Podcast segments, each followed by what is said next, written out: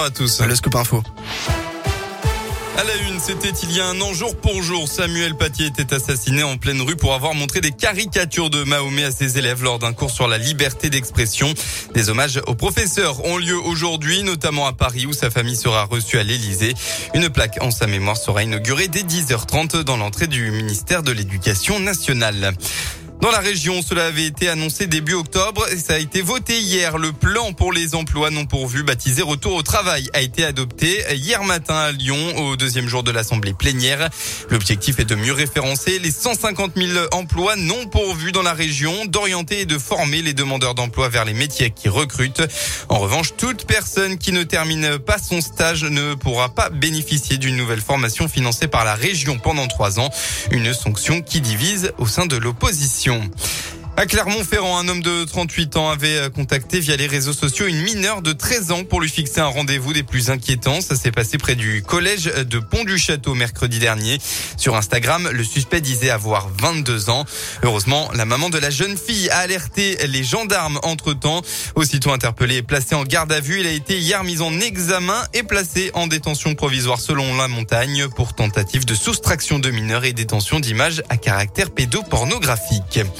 Dans le reste de l'actualité aujourd'hui, cérémonie officielle pour les 60 ans du massacre des Algériens du 17 octobre 1961 à Paris.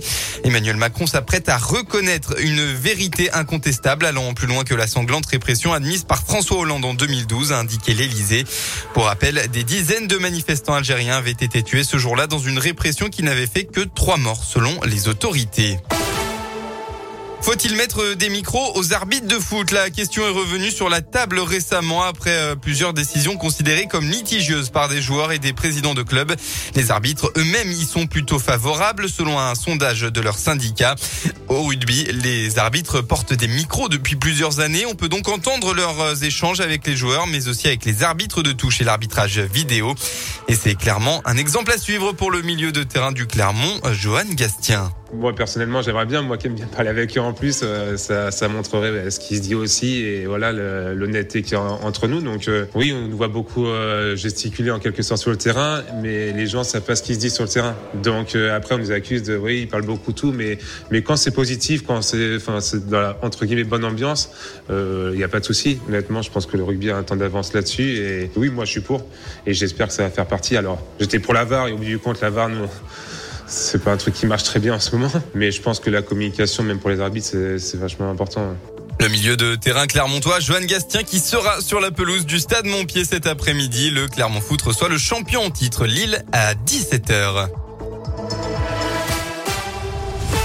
Merci.